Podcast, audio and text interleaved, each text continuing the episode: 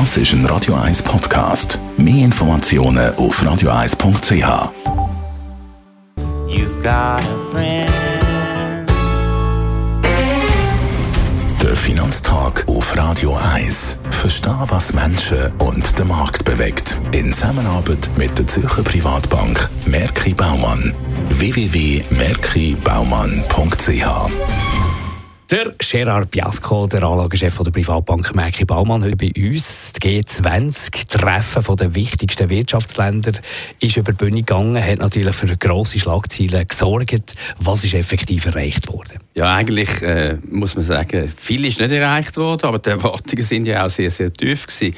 Äh, was erreicht wurde, ist, dass der amerikanische und chinesische Präsident eigentlich vereinbart haben, in den nächsten 90 Tagen, also ungefähr drei Monate, keine neuen Massnahmen zu ergreifen gegeneinander, also keine neue Strafzölle und eben auch nicht die Erhöhung auf 200 Milliarden chinesische Export nach Amerika, die Erhöhung von 10% auf 25% am 1. Januar in den nächsten vier Wochen, wo man eigentlich erwartet hat, wo ja der Trump angedroht hat, das kommt jetzt auch nicht.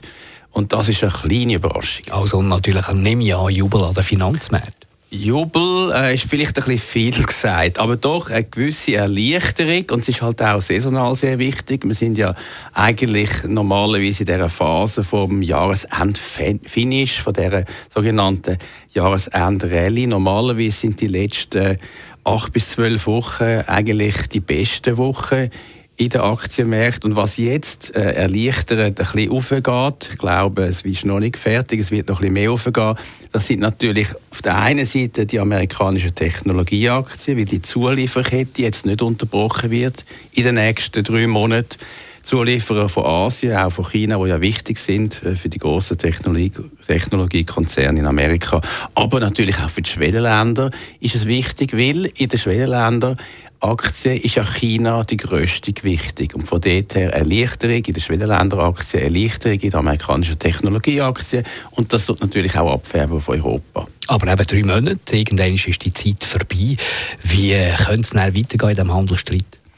Ja, jetzt, was auch äh, natürlich einmal äh, passieren wird, ist, äh, die Chinesen haben äh, gesagt, sie kaufen äh, amerikanische Agrarprodukte, Industrieprodukte, Energieprodukte.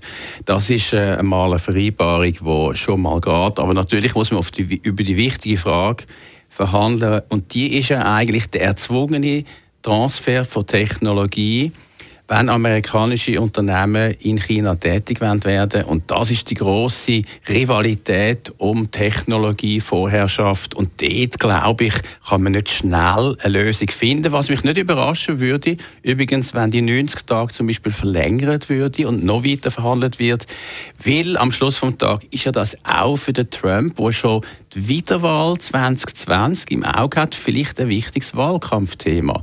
Also keine endgültige große Lösung zu erwarten, aber sozusagen ein Waffenstillstand und mit dem hat man nicht gerechnet, Erleichterung an der Börse. Einschätzungen von Gerard Piasco ist der Anlagechef der Privatbank Merki Baumann.